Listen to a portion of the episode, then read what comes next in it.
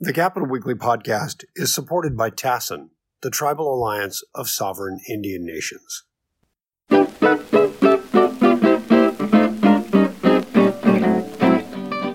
Greetings and welcome to the Capitol Weekly podcast. I'm John Howard. I'm joined by my colleague and friend Tim Foster.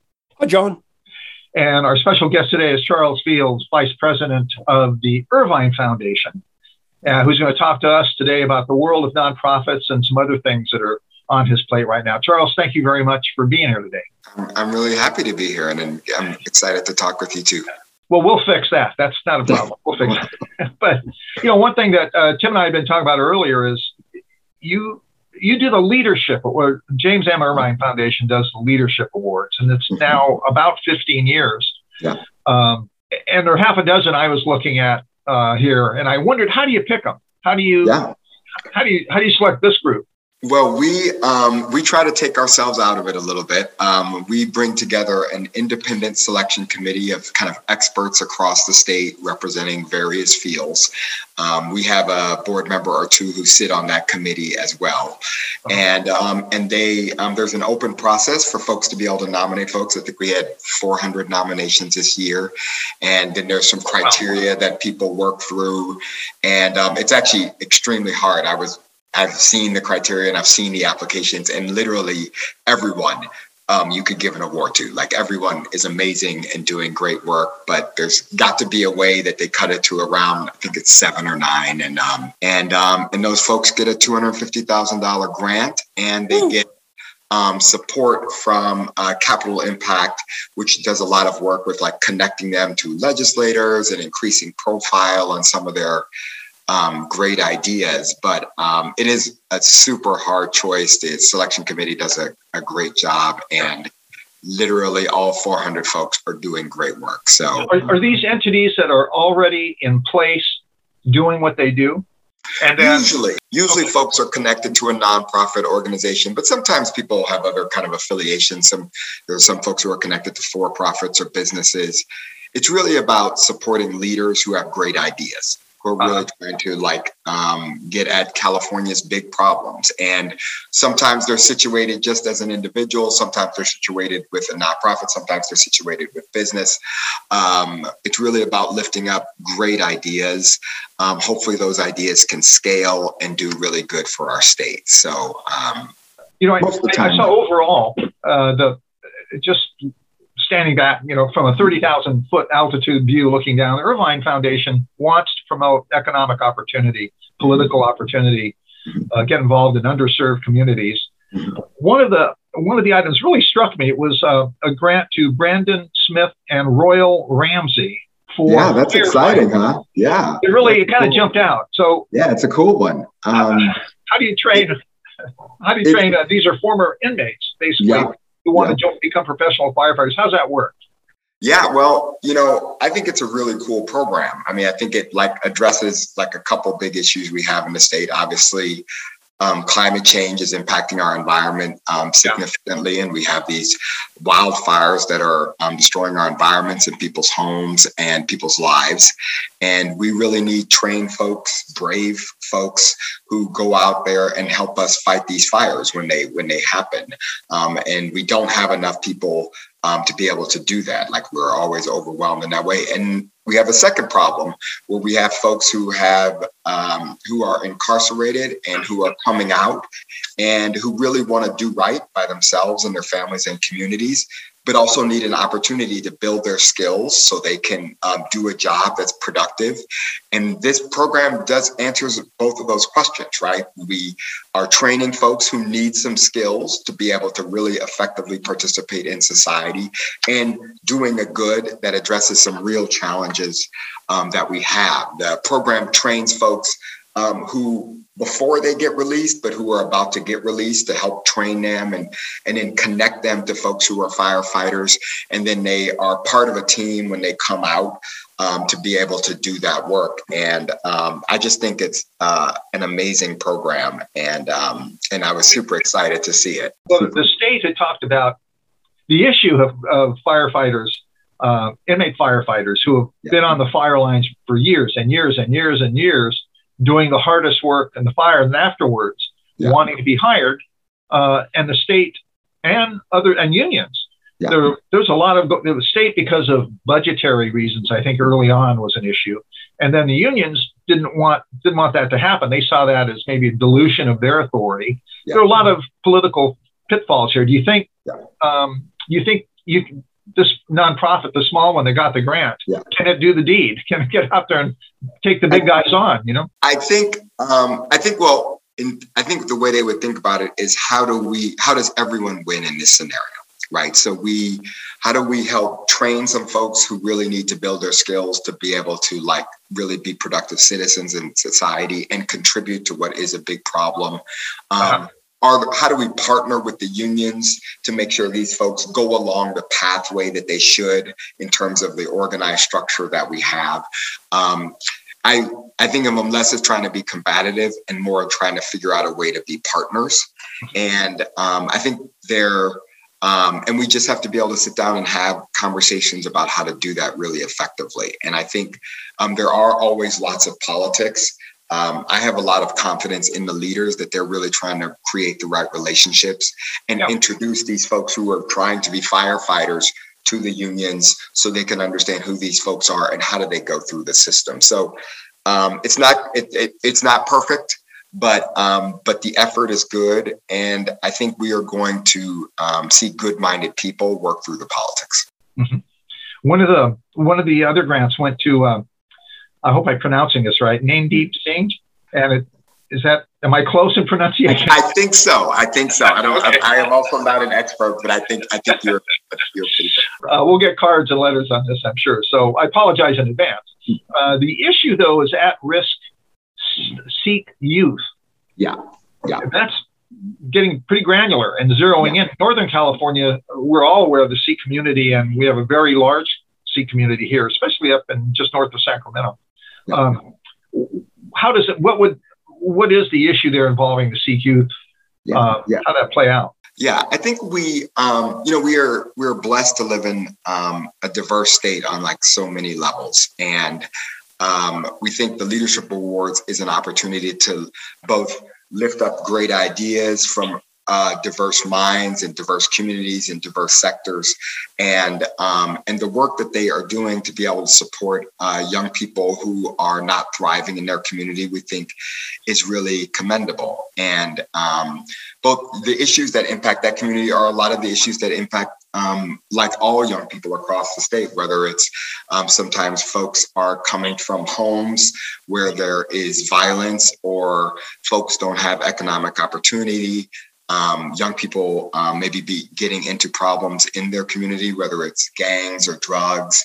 And I think um, the work that um, they want to do is about kind of making sure their youth have a pathway to becoming productive citizens of society, which is a thing I think we all want. And um, and so I think they're doing that for that community. We don't often hear about that community doing this type of work, but um, I think the issues are similar issues that we see in a lot of communities across the state with some particularness to that community, but ultimately it's about supporting their young people to become productive adults, okay. and um, and that's what you're seeing there. And I um, I'm glad we could lift up their stories and um, and give them a little bit of exposure. Does the governor, uh, excuse me, the government, does the government partner up with some of the groups that also get funding from Irvine. We're supposed to be in a pretty good budget year right now. We are. We are. Sometimes. so we, we're supporting a community health clinic, which definitely gets um, both federal and, and state resources. Sometimes these nonprofits will get just philanthropic resources. Sometimes these yeah. nonprofits are not getting any resources. They're kind of volunteer efforts. And sometimes they're getting some government resources um, as well. So that folks' funding um, is dependent. But a lot of times we're looking to be able to lift up some ideas that maybe um, folks haven't heard of um, uh-huh. that have some potential to scale or from communities that you haven't heard of and there's some opportunity to scale. And so um, you know sometimes we've heard of the thing for sure and sometimes we're trying to lift up some new ideas. I think there's a nice mix in this group of um, of, of awardees. Speaking of groups you have heard of i noticed that uh, there's the dolores huerta foundation i believe. Yeah, yeah. Yep. And there's a name that's going to be familiar to. I think, a majority of Californians. Can you talk about that award? Yeah. So um, obviously, Dolores Huerta is um, is a is a national um, hero and icon, and um, and she has a center that really focuses on um, building community with um, Latino and Latina populations in California, really building the next set of leaders um, to be able to um, organize their communities and engage their communities and get them civically involved in the ways that are productive to our society, which is a, a legacy of, of Dolores. Camila is picking up that legacy um, and um, is trying to kind of uh, drive her own path.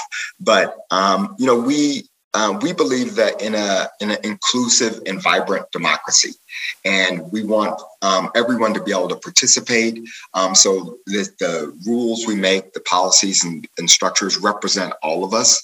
And the Dolores Huerta Foundation is really trying to do that. They're trying to bring people into our civic environment that maybe haven't been there or haven't felt like they should be there and teach them how does our government work how do we engage around the issues that are really important to our communities in really productive ways? And that's what you really see the center do with a, a focus on um, Latino and Latinas, uh, but ultimately, um, hopefully, making a better California for everybody.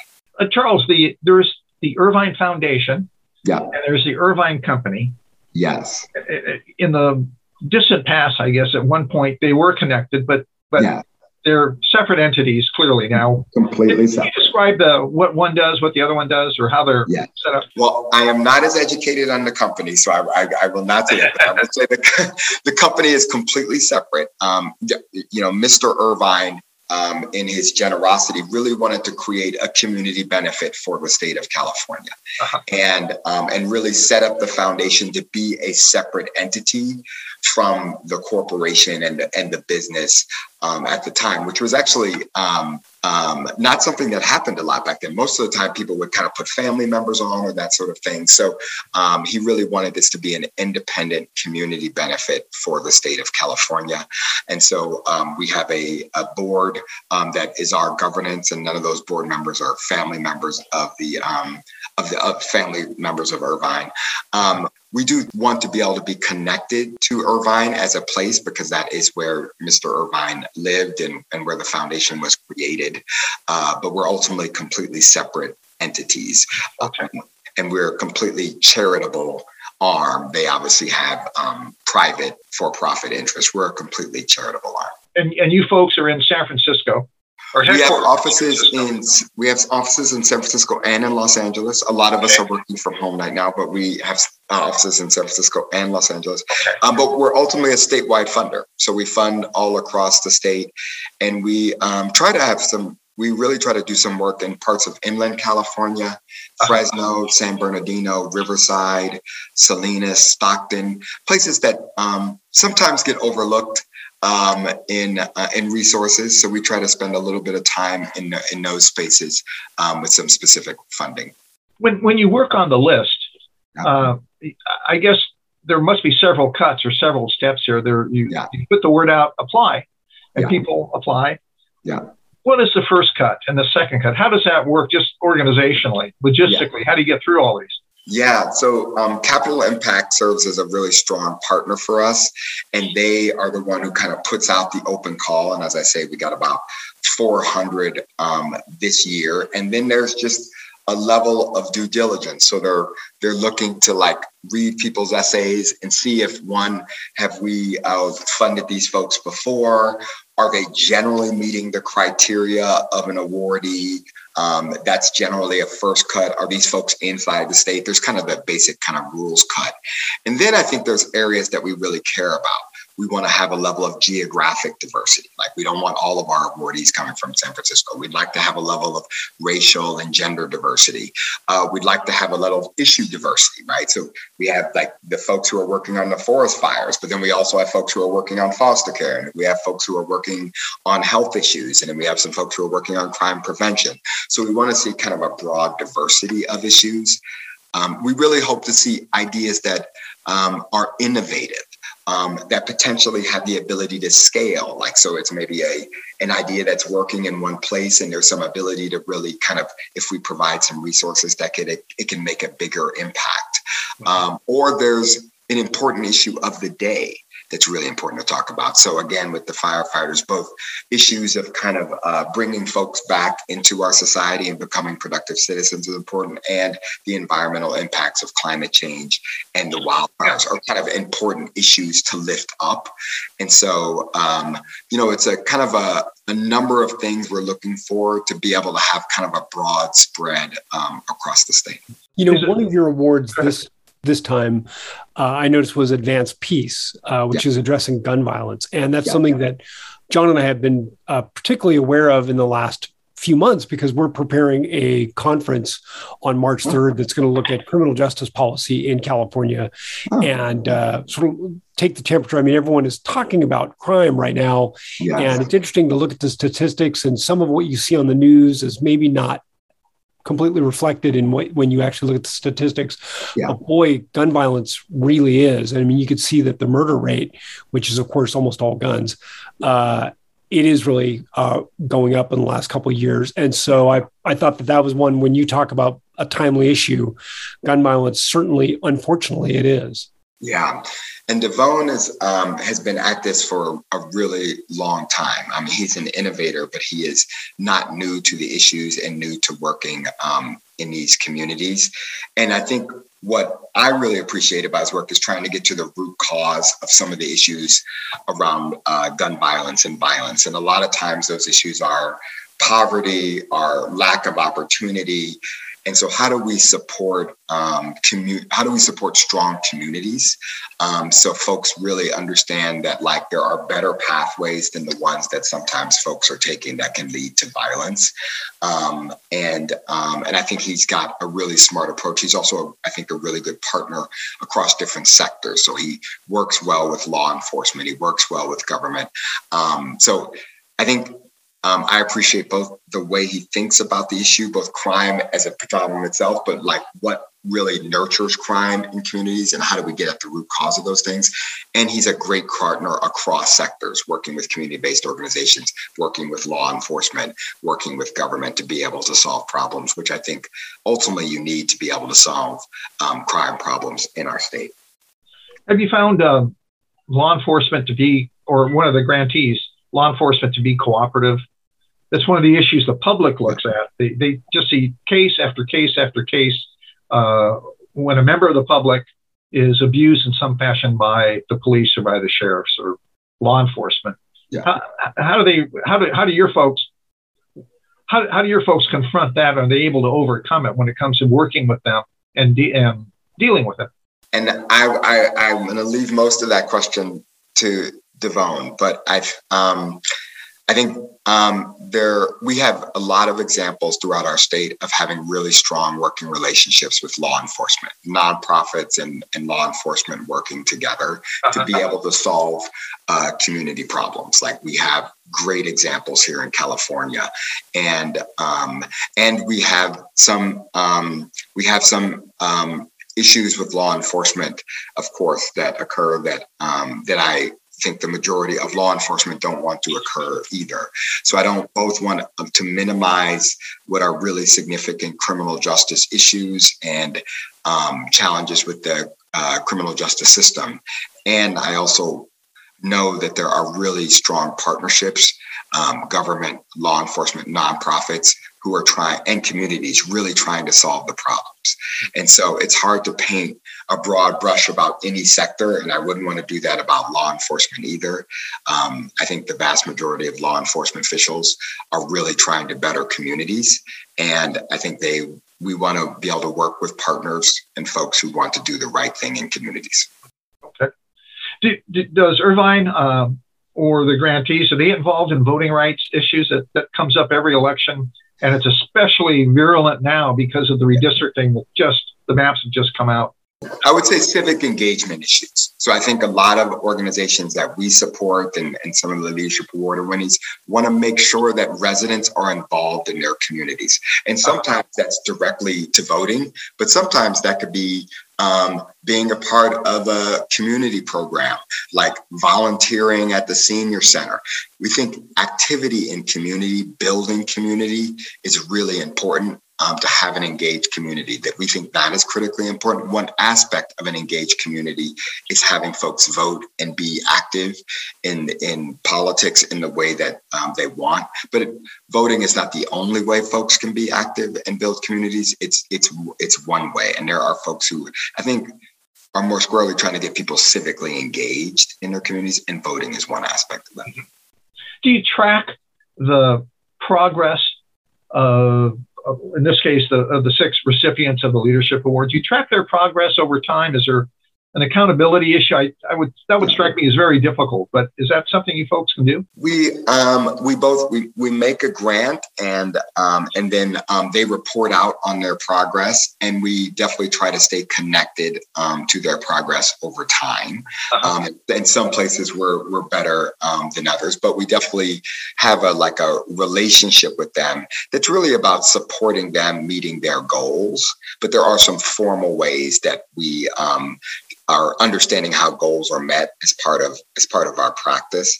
But in the leadership awards, it's really about supporting their work and their goals, and um, and I think they want they they want to be accountable to us, but more importantly, they want to be accountable to the issues that they care about and the communities that they care about. I think that's sure. where where you will see these leaders really feel like they need to be accountable is to the communities. One of the more interesting and unique grantees this year was the iFoster program. Mm-hmm. And I had to read the description of it twice to really understand what it was. But then once I did, I thought this is really innovative in using technology to reach communities that I could think would be very difficult to reach. Yeah. Um, I, it was a really interesting choice.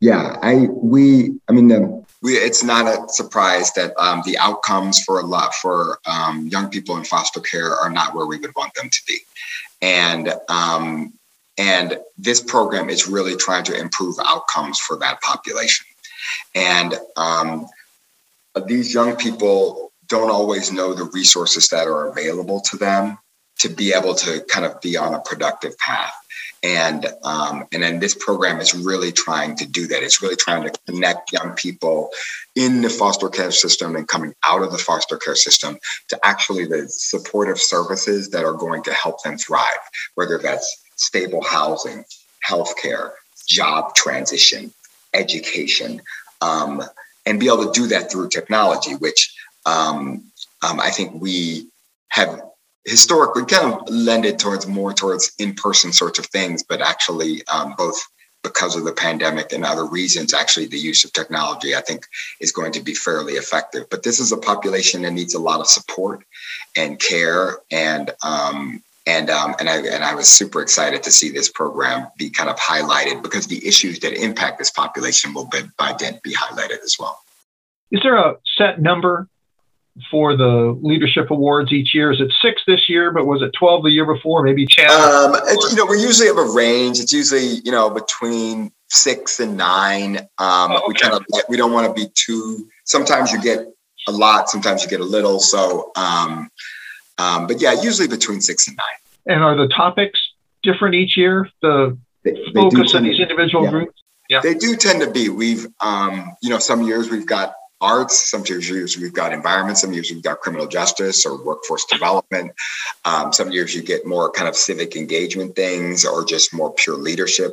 Um, we obviously get a lot of work around um, supporting young people to thrive, a lot of youth development activities. So um, we have gotten generally a good mix. I think the issues that are impacting the state that feels timely tend to come up a little bit more um, sometimes. So um, you know, I think we are um, getting a lot of environmental uh, work because we have some environmental challenges with climate change. Uh, we've gotten um, uh, work around workforce development.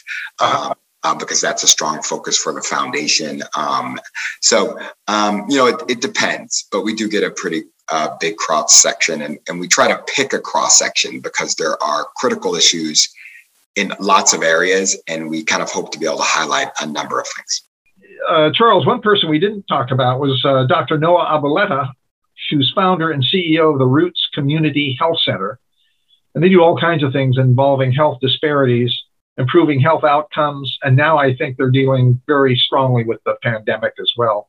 What about them? Um, so, uh, like you were, we had talked a little bit about the folks get some government funding. The health center definitely gets some government fundings. I mean, community health centers are anchors in communities, um, and so um, that one is a really powerful one that is uh, both providing basic services. Obviously, they're providing COVID testing um, and they're a place where people can go if they don't know where to go. Um, they serve, they provide resources and referrals. They have some workforce development programs. They have a mobile unit that goes out to be able to provide health services to people.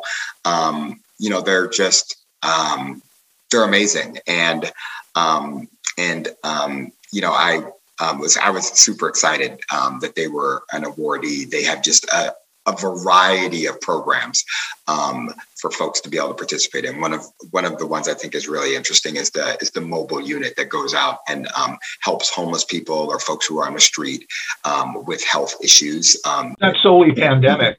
Uh, the pandemic sort of subsumes everything now, but this does this uh, does a lot more than just deal with pandemic issues. Oh yeah, yeah. I mean, you can get your basic health issues. You you know, um, folks who don't have health insurance and like this can be the place where they go. And so, um, unfortunately, we have still a substantive amount of the population that doesn't have a primary healthcare provider, and these health clinics really serve for that for for folks and um, are really our anchors um, in their communities. Sometimes you just don't know where to go, to be honest, and they can go there and kind of get some support on like navigation about like what are the supports I should receive or can receive, and can you tell me how that happens? So um, they're both just an anchor in general in communities, as well as providing much needed basic health service, as well as um, um, a lot of services connected to the pandemic.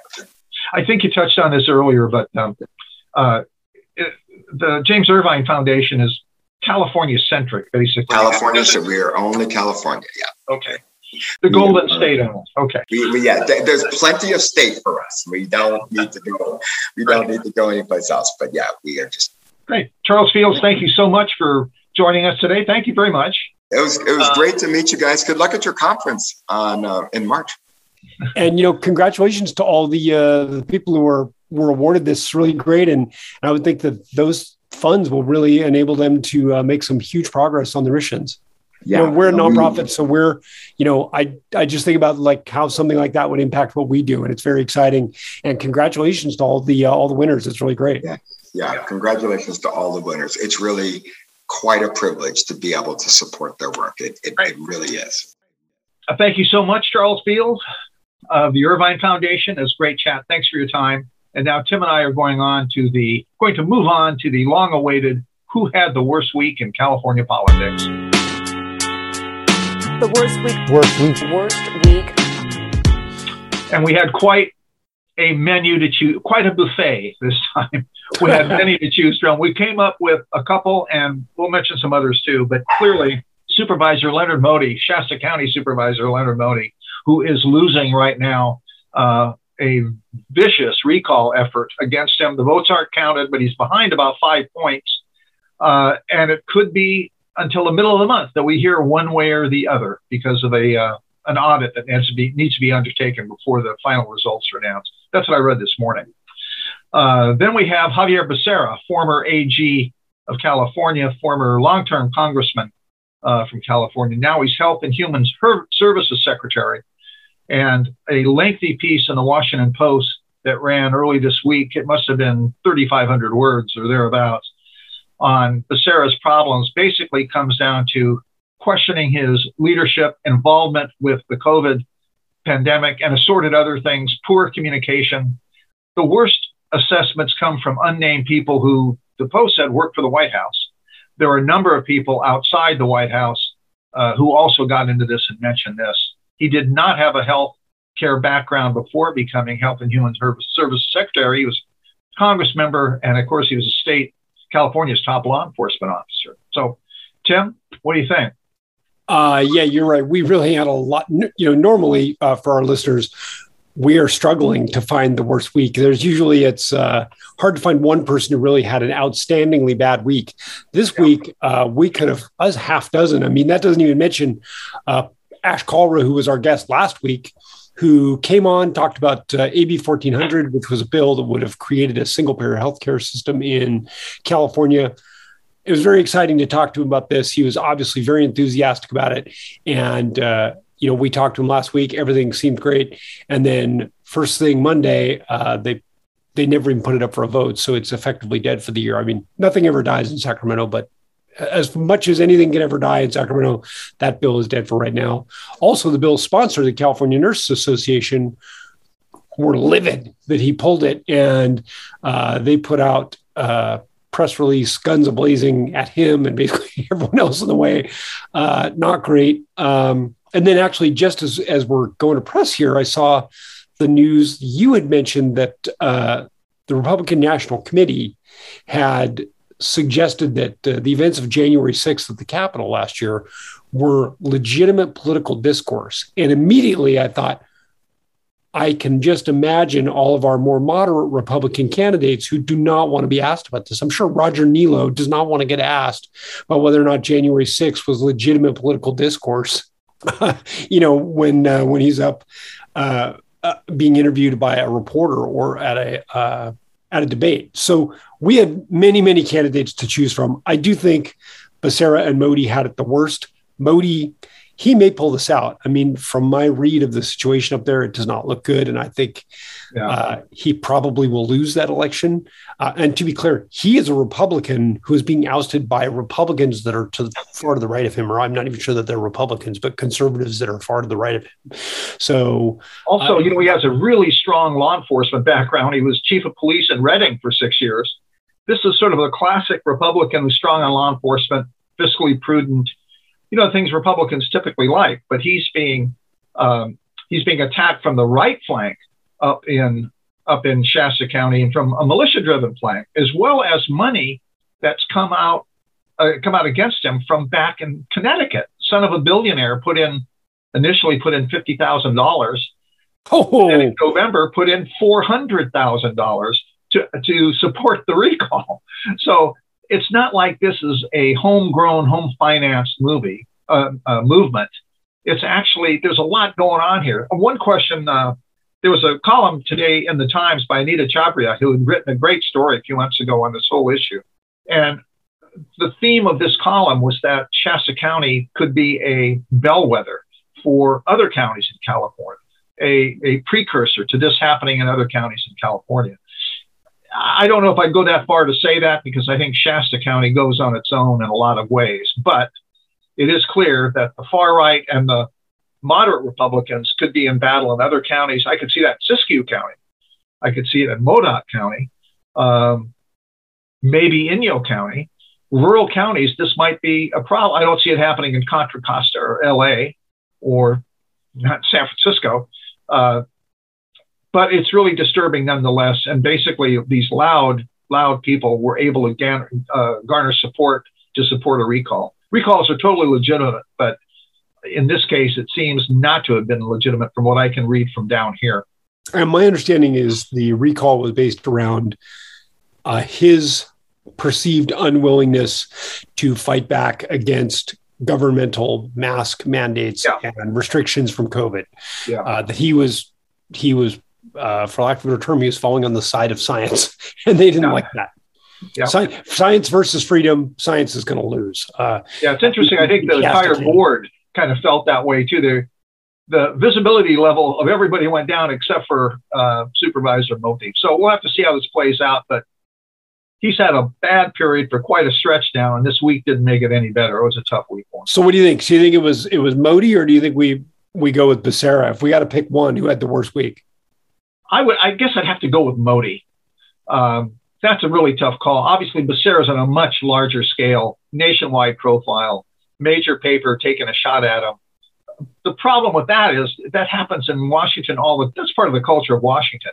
Unnamed official source, sources trash somebody because they've got somebody they want to take that position. I mean, 99 times out of 100, there's a lot of that. There are 28 people that talked to the Post about Becerra, so from the White House. So you've got to say, hey, there's a lot of that's a lot of weight there. Uh, but at the end of the day, this local government fight in Shasta County, I think, is is even uglier. Yeah, I guess I would agree with you. I mean, uh, again, it was a week where a lot of people had yeah. really terrible. I mean, it's really telling that that uh, this week was so monumentally bad for so many people. We didn't even mention the governor getting pinged for not wearing a mask when he was shaking uh, Magic Johnson's hand, which for a moment seemed like he could be a candidate, and no one even remembers that now. Sorry to bring it up, Gavin, but yeah. uh, you know, in another week, you would have taken the prize. yeah, yeah. So there you go. Okay, John. Well, thanks very much. Yeah, Tim Foster, thank you so much, and uh, we'll talk to you next time around. The Capitol Weekly podcast is produced by Tim Foster for Open California. If you enjoyed today's episode, we hope you'll go onto iTunes or wherever you get your podcasts and leave us a positive review. Thanks a lot, and we'll see you next week.